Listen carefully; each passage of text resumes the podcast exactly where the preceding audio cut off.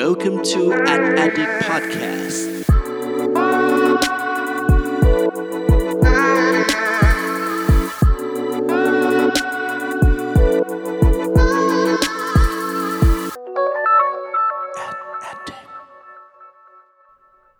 สวัสดีครับ ขอต้อนรับเข้าสู่ Addict Podcast ตอนที่ 15 กับผม เพิร์ดพงปฏิภาสุขยืดครับ วันนี้นะครับสิ่งที่เราจะมาพูดคุยกันนะครับก็จะเกี่ยวข้องกับการสอบอันนึงนะฮะซึ่งถือว่าเป็นการสอบที่มาใหม่เลยนะครับแล้วก็น่าจะเป็นการสอบที่ค่อนข้างสำคัญสำหรับวงการโฆษณาดิจิทัลในอนาคตอันใกล้นี้มาก ๆด้วยนะครับเพราะว่าหลายๆ คนเนี่ยที่ผ่านการสอบนี้ไปนะครับก็จะมี certificate นะครับมีใบรับรองนะฮะว่าเคยผ่านการสอบอันนี้มานะครับมีคะแนนที่ผ่านมาเนี่ยเท่าไหร่บ้างนะครับแล้วก็น่าจะเป็นตัววัดผลนะครับคุณภาพแล้วก็ประสิทธิภาพรวมถึงความรู้พื้นฐานของคนคนหนึ่งเนี่ยเกี่ยวกับเรื่องโฆษณาดิจิตอลได้ชัดเจนมากยิ่งขึ้นด้วยนะครับ ซึ่งการสอบนั้นเนี่ยก็คือ DAT score นะครับ สำหรับหลายคนอาจจะยังไม่เคยรู้จักเลยนะครับว่า DAT score เนี่ยคืออะไรนะครับดังนั้นเนี่ยขออธิบายสั้นๆนะฮะว่าจริงๆแล้วเนี่ยการสอบ DAT score เนี่ยก็คือการสอบวัดระดับความรู้ด้านโฆษณาดิจิตอลนะครับที่จัดทำโดยสมาคมโฆษณาดิจิตอลแห่งประเทศไทยนะครับโดยการสอบเนี่ยจะมีทั้งหมด 90 ข้อนะครับแล้วก็แบ่งออกเป็น 9 หมวดหมวดละ 10 ข้อนะครับเพื่อวัดความรู้ความเข้าใจโดยรวมเลยนะครับของสื่อโฆษณาดิจิตอลนะครับตัวอย่างนะครับของ 9 หมวดเนี่ยจริงๆเนี่ยค่อนข้างครอบคลุมเรื่องราวของโฆษณาดิจิตอลมากๆนะครับไม่ว่าจะเป็นดิจิตอลมาร์เก็ตติ้ง strategy นะครับ display programmatic นะครับหรือว่า performance นส์นะครับหรือว่า search นะครับรวมถึงเว็บไซต์โซเชียลมีเดีย data นะครับ e-commerce แล้วก็ cyber law ด้วยนะครับดังนั้นอย่างที่ผมบอกไปมันจะเป็นการสอบที่ครอบคลุมมากๆเลยทีเดียวนะครับโดยการสอบเนี่ยจะมีเวลาทั้งหมด 180 นาทีนะครับหรือว่า 3 ชั่วโมงนะครับแล้วก็เขาย้ำเลยนะฮะว่าต้องเตรียมเครื่องคิดเลขเข้าไปด้วยเหมือนกัน เพราะว่าในการสอบเนี่ยจะมีการคำนวณด้วย นะครับ ดังนั้นนะฮะวันนี้เนี่ยด้วยความที่ผมเองก็เพิ่งมีโอกาสไปสอบมาสดๆร้อนๆเลยนะครับเลยอยากจะมาแบ่งปันนะครับ 10 เรื่องน่ารู้จากการสอบ DAT score นะครับสำหรับหลายๆคนเนี่ยที่อาจจะอยากรู้เพิ่มเติมนะครับว่าเฮ้ยฉันควรเหมาะสมจะไปสอบหรือเปล่าแล้วจริง ๆ แล้วเนี่ยเนื้อหาในการสอบจริง ๆ แล้วมันยากตรงไหนนะครับมีจุดไหนที่ควรรู้ควรเตรียมตัวกันบ้างนะครับดังนั้นเดี๋ยวเราลองไปฟังกันดูนะครับว่า 10 เรื่องน่ารู้เกี่ยวกับการสอบ DAT score เนี่ยคืออะไรกันบ้างครับ สำหรับเรื่องน่ารู้เรื่องแรกนะครับก็จะเป็นเรื่องของเวลาในการสอบนะครับ หลายๆ คนกังวลนะฮะว่าเฮ้ยมี 90 ข้อ 180 นาทีเนี่ยฉันจะทำทันหรือเปล่านะครับเพราะว่าเฉลี่ยแล้วเนี่ยมันก็คือการใช้เวลาข้อหนึ่งเนี่ยประมาณ 2 นาทีนะฮะแต่ผมต้องบอกเลยว่าเวลา 180 นาทีหรือ 3 ชั่วโมงที่มีให้เนี่ยคือเวลาที่แบบเหลือเฟือมากๆนะฮะเพราะว่าตอนรอบที่ผมสอบนะครับผ่านไปไม่ถึง 1 ชั่วโมงเนี่ยก็มีคนลุกไปแล้วนะฮะประมาณแบบเกือบ 10 ท่านเลยทีเดียวนะครับพอผ่านไปน่าจะ 2 ชั่วโมงเนี่ยก็ไปเกือบครบทั้งห้องแล้วด้วยนะครับดังนั้นเนี่ยต้องบอกว่าเป็นเรื่องที่ไม่ต้องกังวลนะครับ เพราะว่าเวลา 180 นาทีที่มีนะฮะผมเชื่อว่าทุกคนสามารถทำ90 ข้อนี้ทันอย่างแน่นอนครับ เรื่องน่ารู้อย่างที่2นะครับคือการสอบ DAT score เนี่ยมีข้อการคำนวณน้อยมากๆนะครับเพราะว่าจริงๆแล้วเนี่ยตอนแรกผมก็กังวลเหมือนกันนะฮะว่าเฮ้ยทางทีมงานมีบอกให้เตรียมเครื่องคิดเลขเข้าไปในห้องสอบ เพราะว่าจะมีข้อสอบที่เป็นการคำนวณอะไรต่างๆเนี่ยตอนแรกผมม่คิดแล้วว่าโอ้โหมันต้องมีข้อสอบคำนวณเนี่ยเยอะแน่นอน แล้วก็ต้องยากมากๆแน่เลยนะครับแต่ว่าพอไปทำจริง ๆ แล้วนะครับจาก 90 ข้อที่ผมเจอเนี่ยผมเจอข้อสอบคำนวณจริงๆเนี่ยแค่2ข้อเท่านั้นนะฮะดังนั้นต้องบอกเลยว่ามันน้อยมากๆนะครับแล้วก็ถ้าหากว่าเราเข้าใจพื้นฐานของการคิดค่าโฆษณา หรือว่าการคำนวณ KPI อะไรต่างๆ แล้วนะครับผมเชื่อว่าทุกคนเนี่ยสามารถทำได้แน่นอนนะครับแล้วก็หลายๆคนที่กังวลเหมือนผมตอนแรกนะครับก็อยากย้ำอีกทีว่าไม่ต้องกังวลนะครับเพราะว่าการสอบคำนวณเนี่ยมีน้อยมากๆจริง ๆ ครับ เรื่องที่ 3 ที่อยากให้ดูกันเอาไว้นะครับ เกี่ยวกับการสอบ DAT score เนี่ยคือเรื่องของคำศัพท์นะครับ ซึ่งต้องบอกเลยว่าคำศัพท์ในการสอบเนี่ยมีคำศัพท์ที่เกี่ยวข้องกับ programmatic นะครับแล้วก็ performance รวมถึงการ develop เนี่ยหลายคำมาก ๆ เลย นะครับซึ่งอาจจะเป็นคำที่หลาย ๆ คนเนี่ยไม่คุ้นเคยนะครับรวมถึงตัวผมเองด้วยนะฮะเจอหลาย ๆคำเข้าไปที่แบบว่าเฮ้ยคำนี้มันคืออะไรนะแล้วก็ต้องเดาสุ่มมั่ว ๆ กันไปนะครับเพราะว่าตอนแรกเราอาจจะคิดว่าคำศัพท์ดิจิตอลเนี่ยโอเคเราใช้โซเชียลมีเดียเรามีการใช้ ad ช่องทางนู้นช่องทางนี้อยู่แล้วเนี่ยมันไม่น่ามีปัญหาอะไรมากหรอก แต่พอไปเจอข้อสอบจริง ๆ แล้วนะครับหลังจากที่ได้พูดคุยกับเพื่อนๆหลายๆ คนด้วยนะฮะมีความเห็นเดียวกันเลยว่าคำศัพท์ค่อนข้างยากมากๆนะครับแล้วก็ต้องเตรียมตัวกันให้ดีนะครับโดยเฉพาะคำศัพท์ที่มันเป็นคำเฉพาะเกี่ยวกับเรื่องโปรแกรมเมติกนะครับ develop ต่างๆ หรือว่าแม้แต่กระทั่ง performance นะครับ การวัดผล data measurement อะไรต่างๆ เหล่านี้เนี่ย ถ้าหากว่าเรารู้คำศัพท์เหล่านี้ แล้วก็เตรียมตัวไปก่อนเนี่ย รับรองว่าจะได้คะแนนเพิ่มอีกเยอะเลยทีเดียวครับ สำหรับเรื่องที่ 4 ที่ควรรู้นะครับคือการที่เวลาเราทำข้อสอบของ DAT score เนี่ยจะมีบางข้อนะครับที่ทำให้เรารู้สึกแบบ เฮ้ย มันง่ายขนาดนี้เลยเหรอนะครับเห็นโจทย์ปับ๊บอ่ากดคำตอบปุ๊บนะครับผ่านไปอย่างรวดเร็วนะฮะแต่ว่าพอมาดูผลสอบนะครับบางข้อเหล่านั้นเนี่ยที่เราใช้เวลาในการทำเร็วมากเนี่ยกลับกลายเป็นข้อที่เราทำผิด นะฮะดังนั้นเนี่ยต้องเช็คให้ดีนะครับว่าโจทย์เนี่ยเขาถามว่าอะไรนะครับเพราะว่ามันจะมีคำที่อาจจะถามโดยที่แบบว่าถ้าเราอ่านไม่ดีก่อนเนี่ยอาจจะตอบแบบผิดไปเลยก็ได้นะครับดังนั้นนะครับความรอบคอบของการอ่านโจทย์เนี่ยเป็นเรื่องที่สำคัญมากๆ แล้วก็อยากจะย้ำเตือนเพื่อนๆทุกคนนะครับว่าถ้าหากว่ามีโอกาสสอบในครั้งต่อๆไปเนี่ยอ่านโจทย์ให้ดีนะครับอย่าสับเพร่าเหมือนผมนะครับเพราะว่าผมเจ็บกับอันนี้มาเยอะเลยทีเดียวหลายข้อเลยทีเดียวครับ ในข้อที่ 4 เมื่อสักครู่นี้นะครับเราเน้นย้ำเรื่องการอ่านโจทย์ให้ชัดเจนนะครับระวังโดนหลอกไปแล้วนะฮะแน่นอนนะครับเหมือนกันเลยนะครับสำหรับคำตอบนะฮะทั้ง4ช้อยเนี่ยเราก็ต้องอ่านให้ดีๆ เหมือนกันนะครับเพราะว่าอย่างที่ผมเจอเนี่ยจะเห็นเลยว่ามีหลายคำตอบเหมือนกันนะฮะที่ค่อนข้างมาในแบบว่าเอ๊ะ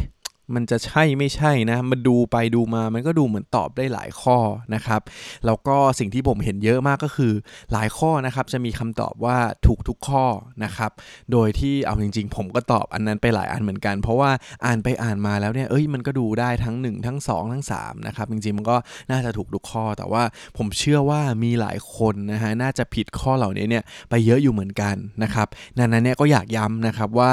ระวังให้ดีๆนะฮะถูกทุกข้อเนี่ยมันอาจจะไม่ใช่คำตอบที่ถูกเสมอไปนะครับแล้วก็ลองดูดีๆ ว่าคำตอบแต่ละคำตอบเนี้ยเขามีความแตกต่างกันตรงไหนนะครับจะได้เลือกในสิ่งที่ถูกต้องแล้วก็ตรงตามโจทย์มากที่สุดนั่นเองครับ สำหรับเรื่องที่6นะครับจะเกี่ยวข้องกับหมวดหมวดหนึ่งนะฮะซึ่งผมเนี่ยรู้สึกว่าหมวดนี้เนี่ยค่อนข้างเป็นเรื่องที่ยากนะครับสำหรับตัวผมเองแล้วก็น่าจะยากสำหรับใครหลายคนเหมือนกันนะครับซึ่งหมวดนั้นเนี่ยจะเกี่ยวข้องกับกฎหมายต่างนะครับ เพราะว่าผมเชื่อว่าหลาย ๆ คนเนี่ย ถ้าไม่ได้เป็น AE หรือว่าใครก็ตามที่ต้องโอเคเอาผลงานโฆษณาอะไรต่าง ๆ ไปคุยกับทางออยนะครับ หรือว่าต้องไปตรวจพิสูจตรวจดูนู่นดูนี่นะครับ ว่าคำนี้ใช้ได้ไหมคำไหนใช้ไม่ได้บ้างอะไรอย่างนี้นะครับ รับรองเลยว่าตอบข้อเหล่านี้เนี่ยไม่น่าได้แน่นอนนะครับ ซึ่งก็มีหลายข้อเลยทีเดียวนะครับ ดังนั้นเนี่ยอยากจะแนะนำไว้นะครับว่า สำหรับใครนะฮะที่อยากจะไปสอบ DAT score เนี่ยลองไปทำกันบ้านในส่วนนี้มาเพิ่มเติมดูนะครับลองไปหาความรู้ลองไปถามเพื่อนต่างๆนะฮะที่เขามีประสบการณ์ในเรื่องของเนี่ยแหละ ไม่ว่าจะเป็นคำอะไรต่างๆ ที่มันเหมาะสมไหมกับการโฆษณานะครับในการโฆษณาสินค้าประเภทนี้เนี่ยมันสามารถมีคำเหล่านี้มีการพูดถึงสิ่งนี้ได้หรือเปล่าอะไรเหล่านี้นะฮะเพราะว่าถ้าสมมติว่าเรารู้พวกกฎหมายต่างๆ พวกนี้เนี่ยรับรองเลยว่าสามารถทำได้ถูกต้องอีกหลายข้อแน่นอนนะครับ ก็อยากให้ลองไปศึกษาตรงนี้เพิ่มเติมกันดูครับ ส่วนเรื่องที่7นะครับคือเรื่องนี้เนี่ยพอได้มีโอกาสไปสอบจริง ๆ มาแล้วนะครับทำให้เห็นชัดเจนเลยว่าข้อสอบ DAT score เนี่ยค่อนข้างเหมาะสมนะครับสำหรับคนที่เป็นdigital marketer นะครับหรือว่าเป็นสาย media agency นะครับแต่ว่าต้องบอกเลยว่าถ้าใครมาจากฝั่งครีเอทีฟจัดๆนะฮะหรือว่าแบบ creative agency อย่างเงี้ยเนี่ยผมแนะนำว่าจริงๆ อาจจะไม่มีความจำเป็นต้องมาสอบ DAT score ก็ได้ นะครับ เพราะว่าผมเชื่อว่าถ้าใครมาจากครีเอทีฟหรือว่าใครเป็นครีเอทีฟเลยเนี่ยแล้วมาทำข้อสอบอันนี้เนี่ยทำแบบแทบไม่ได้แน่นอนนะฮะ เพราะว่ามันเป็นเรื่องที่แบบว่าโอ้โห มาแบบเชิงลึกคำศัพท์เฉพาะทางอะไรต่างๆ มากนะครับ ดังนั้นเนี่ยด้วยตัวเนื้อของข้อสอบด้วยตัวหมวดของคำถามอะไรต่างๆ เองนะครับ อย่างที่ผมบอกตอนต้นว่ามันจะค่อนข้างเหมาะ คนที่เป็น digital marketing นะครับ คนที่ทำงานทางสาย media อะไรต่างๆ มากกว่าฝั่งครีเอทีฟนะครับดังนั้นถ้าใครมาจากฝั่งครีเอทีฟแล้วกำลังคิดอยู่ว่า เฮ้ย ฉันจำเป็นต้องไปสอบไหมนะฮะ อาจจะจำเป็นถ้าบริษัทของคุณอยากให้สอบหรือว่ามันจะเป็นตัววัดผลอันหนึ่ง แต่ว่าถ้าอยากมาวัดความรู้เราเล่นๆเนี่ยผมรู้สึกว่าไม่จำเป็นก็ได้นะครับ เพราะว่าสิ่งที่มันอยู่ในเนื้อหาข้อสอบเนี่ยค่อนข้างไกลตัวจากฝั่งครีเอทีฟมากๆอยู่ทีเดียวเลยครับ สำหรับเรื่องที่ 8 นะครับ เวลาที่เราสอบ DAT score เนี่ย นอกจากที่เราต้องพึ่งพาความรู้ของตัวเองแล้วเนี่ย แน่นอนว่าอีกอย่างหนึงที่เราต้องพึ่งพาเนี่ยคือความโชคดีแล้วก็ความดวงดีของเราเหมือนกันนะครับ เพราะว่าอย่างที่หลาย ๆ คนนะครับอาจจะทราบก่อนสอบอยู่แล้วนะครับ หรือว่าผู้คุมสอบเนี่ยเขาก็ได้มีการบอกชัดเจนอยู่แล้วว่า ข้อสอบของแต่ละคนนะครับจะไม่เหมือนกันนะครับ เพราะว่าจะเป็นการดึงข้อสอบที่มีอยู่ในระบบเนี่ยไม่ให้มันเหมือนกันนะครับ จะได้ป้องกันการลอกแล้วก็เฉลี่ยมาแล้วนะฮะว่าทุกคนจะได้ข้อสอบที่ยากจำนวนเท่านี้นะครับปานกลางจำนวนเท่านี้ง่ายจำนวนเท่านี้นะครับแต่ว่าผมจะเห็นเลยนะฮะคือจริงๆเนี่ยนั่งสอบอยู่เนี่ยมันก็จะเห็นหน้าจอของทุกคนรอบๆตัวแหละฮะแต่ว่ามันก็จะเห็นลางๆใช่ไหมฮะคือผมมองแบบไกลๆคนข้างหน้าก็แบบเฮ้ยมันจะมีข้อสอบที่แบบว่ามาเป็นกราฟ มีเป็นเจอร์นี่อะไรต่างๆ ที่ของผมก็ไม่มีนะครับ ดังนั้นเนี่ยผมคิดว่าถ้าใครดวงดี ได้ไปเจอข้อสอบที่แบบว่าเฮ้ยมันถือว่ามันอยู่ขั้นยากหรือว่าขั้นกลางแต่มันดันง่ายเนี่ยก็อาจจะโชคดีแล้วก็ได้คะแนนเยอะกว่าเหมือนกันนะครับดังนั้นเนี่ยนอกจากพึ่งพาความรู้ตัวเองแล้วนะฮะก็ควรทำบุญทำทานให้ดีๆนะครับแล้วก็ถ้าใครดวงดีก็อาจจะได้ข้อสอบง่ายๆ ไปด้วยเช่นกันนะครับ เรื่องที่ 9 นะครับ เป็นเรื่องที่ผมค่อนข้างรู้สึกดีมาก ๆ นะครับ กับการสอบ DAT score อันนี้นะครับ แล้วก็คิดว่าเป็นประโยชน์มาก ๆ เลยนะครับ เพราะว่าหลังจากที่เราทำการสอบเสร็จนะครับ เราสามารถเข้าไปดูนะฮะว่าการสอบที่ผ่านมาของเราเนี้ยเนี่ยโอเค คะแนนเต็ม 90 เนี่ยเราได้เท่าไหร่นะครับ นับเป็นกี่เปอร์เซ็นต์นะครับของคะแนนถ้าสมมติว่ามาเทียบอัตราส่วนให้มันเต็ม 100%นะครับ แต่ที่ความน่าสนใจคือเราสามารถดูได้เลยนะครับว่า ในแต่ละข้อเนี่ยข้อแต่ละข้อเนี่ยมันอยู่หมวดไหนบ้าง แล้วเราใช้เวลากับแต่ละหมวดไปมากน้อยขนาดไหนนะครับ เรามีการทำหมวดไหนได้คะแนนเยอะได้คะแนนน้อยมันจะมีกราฟเปรียบเทียบออกมาเลยนะครับ หากเราเข้าไปดูในระบบในเว็บไซต์นะครับเราก็จะมีทันทำให้เห็นด้วยว่าเฮ้ยจากข้อที่ระหว่างเราทำเนี่ย เรามีการแก้ข้อที่ผิดกลายเป็นถูกเนี่ยกี่ข้อนะฮะเราแก้ข้อที่ถูกกลายเป็นผิดอีกกี่ข้อนะครับอันนี้เห็นแล้วแบบโอ้โหเจ็บใจมากนะครับของผมเนี่ยผิดแบบเยอะเลยเหมือนกันนะครับจากตอนแรกที่มันถูกอยู่แล้วนะครับดังนั้นเนี่ยข้อมูลเหล่านี้นะครับที่ผมเนี่ยทำไมถึงชื่นชอบในจุดนี้มาก เพราะว่ามันจะเป็นข้อมูลที่ทำให้เราได้เรียนรู้นะครับว่าจาก 9 หมวดทั้งหมดเนี่ยที่มีอยู่ในข้อสอบนี้เนี่ยเรายังด้อยในจุดไหนนะครับเราจะได้สามารถไปขวนขวายความรู้นะครับพัฒนาตนเองนะครับในเรื่องนั้นๆ ที่เรายังด้อยอยู่นะครับแล้วก็ในการสอบครั้งหน้าเนี่ยก็จะเหมือนเป็นการวัดประสิทธิภาพตัวเองมากขึ้นด้วยนะครับว่าเฮ้ยเรามีการพัฒนามากขึ้นขนาดไหนนะครับดังนั้นเนี่ยอยากแนะนำเพื่อนๆนะครับที่สอบไปแล้วนะครับก็อย่าลืมเข้าไปดูผลคะแนนของตัวเองกันนะครับว่าหมวดไหนที่เรายังด้อยอยู่นะครับแล้วเราก็จะได้ไปพัฒนาในจุดนั้นกันนะครับหรือว่าใครที่ยังไม่เคยสอบนะครับแล้วอยากรู้นะฮะว่าเฮ้ยประสิทธิภาพความรู้ของตัวเองเนี่ย ตอนนี้เนี่ยเราโดดเด่นเรื่องไหนเราก็ยังด้อยเรื่องไหนเนี่ยก็แนะนำให้มาสอบกันได้นะครับ เพราะว่าถ้าอยากรู้ในจุดนี้เนี่ยผมคิดว่าอันนี้ค่อนข้างตอบโจทย์อย่างมากเลยทีเดียวครับ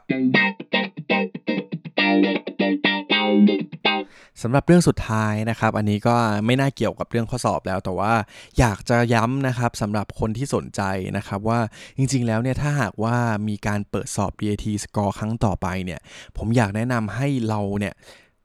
อาจจะยังไม่ต้องคิดอะไรมากครับ ว่าเฮ้ยฉันจะสอบไปเพื่ออะไรอะไรยังไงนะครับ แต่ว่าถ้าสมมติว่าเราทำงานในสายงานนี้อยู่แล้ว แล้วเราสนใจอยู่แล้วเนี่ยแนะนำเลยว่าลองสมัครมาสอบเถอะนะครับครั้งหนึ่งในชีวิตนะครับ ลองมาสอบดูจะได้รู้ว่า DAT score ที่เขาสอบกันเนี่ยเป็นยังไงบ้าง นะครับ ถึงแม้ว่ามันอาจจะมีค่าใช้จ่ายที่ค่อนข้างแบบไม่ได้ถูกมากเหมือนกันนะครับ แต่ผมแนะนำเลยว่าเฮ้ยลองดูสักครั้งหนึ่งนะครับ แต่สำคัญมากๆก็คือถ้าหากว่าอยากจะสอบแล้วนะครับ เวลาประกาศสอบ เปิดรับสมัครเมื่อไหร่แล้วเนี่ยอย่าลืมรีบสมัครนะครับเพราะว่าจะเห็นเลยว่าอย่างครั้งที่ผ่านมาเนี้ยพอเปิดรอบแรกไปนะครับแป๊บเดียวไม่กี่วันเท่านั้นนะครับก็เต็มเลยนะฮะแต่ว่าต้องถือว่าโชคดีที่ทางสมาคมโฆษณาดิจิทัลเนี่ยก็เปิดอีกรอบหนึ่งมาให้เพื่อนๆ หลาย ๆ คนที่พลาดรอบแรกไปเนี่ยสามารถมาสอบได้ด้วยนะครับดังนั้นเนี่ยผ่านไปแล้วนะฮะสำหรับ 2 รอบแรกที่เป็นสำหรับบุคคลทั่วไปให้สามารถมาสอบกันนะฮะแต่ว่าผมเชื่อว่าในอนาคตจะมีอีกหลาย ๆ รอบแน่นอนนะครับก็ต้องติดตามในเพจของสมาคมโฆษณาดิจิทัลให้ดีกันนะครับ และนี่คือทั้งหมดของ 10 เรื่องน่ารู้นะครับจากการสอบ DAT Score นะครับที่ผมเพิ่งมีโอกาสได้ไปสอบมาสดๆร้อนๆเลยนั่นเองนะครับเดี๋ยวก่อนจากการในวันนี้นะครับก็ขอทบทวนสั้นๆนะฮะว่า 10 เรื่องที่วันนี้เนี่ยเรามาบอกเล่าบอกต่อแชร์ประสบการณ์กันต่อเนี่ยมีเรื่องอะไรกันบ้างครับ สำหรับเรื่องแรกนะครับคือเวลา 180 นาทีนะครับหรือว่า 3 ชั่วโมงเนี่ยที่เราต้องใช้ในการทำข้อสอบ 90 ข้อนี้นะครับบอกเลยว่าเป็นเวลาที่เหลือเฟือมากๆนะครับไม่ต้องกังวลเลยว่าคุณจะทำไม่ทันครับเรื่องที่2นะครับสำหรับหลายๆคนที่กลัวเรื่องการคำนวณนะครับ ต้องบอกเลยว่ามีข้อที่ถามเกี่ยวกับการคำนวณเนี่ยค่อนข้างน้อยกว่าที่เราคิดเยอะมากๆนะครับ ดังนั้นไม่ต้องกังวลกันครับ สำหรับเรื่องที่3นะครับเป็นเรื่องที่ค่อนข้างยากในข้อสอบนี้นะครับก็คือเรื่องของคำศัพท์นะครับไม่ว่าจะเป็นคำศัพท์เฉพาะทางต่างๆ เกี่ยวกับ Programmatic Developer หรือว่า Performance ต่างๆนะครับที่มีค่อนข้างเยอะเลยทีเดียวนะฮะดังนั้นเนี่ยต้องทำความเข้าใจคำศัพท์มาเยอะๆนะครับแล้วรับรองเลยว่าจะทำข้อสอบเนี่ยได้ง่ายขึ้นเยอะเลยครับ และเรื่องที่ 4 นะครับ เป็นสิ่งที่หลาย ๆ คนเนี่ยโดนหลอกไปเยอะมากเลยนะครับ ก็คือต้องอ่านโจทย์ให้ดี ๆ นะครับ เพราะว่าโจทย์เนี่ยบางทีเราอ่านเร็ว ๆ เนี่ยอาจจะคิดว่าถามแบบนี้นะครับ แต่ว่าถ้าหากว่าเรากลับมาอ่านอีกทีนึงเนี่ยอาจจะเป็นตรงกันข้ามกับสิ่งที่เราคิดเลยก็ได้นะครับและเรื่องที่5นะครับต่อเนื่องมาจากเรื่องที่ 4 เลยนะครับก็คือนอกจากโจทย์ที่เราต้องระวังแล้วเนี่ยคำตอบนะครับทั้ง 4 ช้อยเนี่ยเราก็ต้องระวังอ่านอย่างรอบคอบเช่นเดียวกันนั่นเองครับ ส่วนเรื่องที่6นะครับมีหมวดหมวดหนึ่งที่ผมรู้สึกว่าเป็นเรื่องที่น่าจะยากกับใครหลาย ๆ คนมากนะครับซึ่งก็คือเรื่องของกฎหมายนะครับดังนั้นก่อนที่เราจะไปสอบนะฮะก็อาจจะต้องเรียนรู้สิ่งเหล่านี้เบื้องต้นไว้ด้วยเหมือนกันนะครับ สำหรับเรื่องที่7นะครับพอได้มีโอกาสไปสอบมาจริงๆเนี่ยจะเห็นเลยว่าข้อสอบนี้นะครับเหมาะสำหรับคนที่ทำงานในสายของดิจิ t a ลมาร์เก็ตติ้งนะครับหรือว่า media agency นะครับแต่ว่าสำหรับใครที่มาจากสาย creative agency หรือว่าแบบโอ้โหครีเอทีฟจ๋าเลยเนี่ยอาจจะไม่จำเป็นต้องมาสอบข้อสอบของ DAT Score เท่าไหร่นักนะครับสำหรับเรื่องที่8นะครับในข้อสอบในการทำครั้งนี้นะฮะทุกคนเนี่ยจะได้ข้อสอบที่ไม่เหมือนกันนะครับเพราะว่าเป็นการใช้ระบบสุ่ม มานั่นเองนะครับ ดังนั้นเนี่ยต้องบอกเลยว่านอกจากพึ่งพาความรู้ของตัวเองแล้วนะครับ ต้องพึ่งพาดวงของเราเหมือนกันนะครับว่าข้อสอบที่เราจะได้มาเนี่ยมันอาจจะมีความยากง่ายแตกต่างกันเล็กน้อยนะฮะถ้าใครได้ง่ายไปก็ถือว่าโชคดีไปครับ และเรื่องที่9นะครับข้อสอบนี้นะครับหลังจากสอบเสร็จเรียบร้อยแล้วนะครับระบบเนี่ยมีการประมวลผลแล้วก็มีการแสดงผลต่างๆ ที่ค่อนข้างดี แล้วก็เป็นประโยชน์สำหรับใครหลาย ๆ คนนะครับที่อยากจะประเมินดูนะครับว่าเราเนี่ยยังมีจุดด้อยในส่วนไหน แล้วก็จะได้พัฒนาในส่วนนั้นนั่นเองครับ และเรื่องสุดท้ายนะครับสำหรับใครที่ลังเลอยู่นะครับก็อยากแนะนำนะครับให้ลองสอบดูสักครั้งหนึ่งนะฮะไม่ต้องคิดอะไรมากนะครับแล้วก็ถ้ามันมีการเปิดสอบครั้งต่อไปเมื่อไหร่เนี่ยก็อยากให้รีบสมัครกันอย่างรวดเร็วนะครับเพราะว่าไม่นานเนี่ยรับรองเลยว่าเต็มแน่นอนนะครับและนี่คือทั้งหมดของ a d d i c Podcast ตอนที่ 15 ในวันนี้นั่นเองครับ ย้ำกันอีกเช่นเคยนะครับ ใครที่หลงเข้ามาฟังนะฮะก็ถ้าถูกใจนะครับ ก็อย่าลืมกดไลค์กดแชร์กดติดตามนะครับในช่องทางต่างๆ ที่เพื่อนๆกำลังฟังอยู่นะตอนนี้ได้เลยนะครับ แล้วก็ในตอนถัดๆไปเนี่ยอยากให้ a d d i c t Podcast เนี่ยมาพูดเรื่องไหนขยี้ประเด็นไหนนะครับหรือว่าเจาะลึกในเรื่องอะไรเนี่ย สามารถแนะนำมันเข้ามาได้นะครับ ตอนนี้เนี่ยยังมีเรื่องราวมากมาย เกี่ยวกับเรื่องโฆษณาธุรกิจแล้วก็การตลาดที่น่ารู้เยอะแยะมากมายเลยนะครับ ก็ขอบคุณทุกคนมากนะครับที่ติดตามฟัง แล้วก็ย้ำกันอีกทีนะฮะว่าอย่าลืมนะครับ ถ้ามีโอกาสก็ลองไปสอบดูนะครับ DAT Score นะครับเชื่อว่าในอนาคตเนี่ยเขาก็จะพัฒนาการสอบนี้เนี่ยให้มีคุณภาพที่ดีมากยิ่งขึ้นกว่าเดิมแน่นอนนั่นเองนะครับสำหรับวันนี้ขอบคุณมากครับ เจอกันตอนต่อไปสวัสดีครับ Welcome to an Addict Podcast.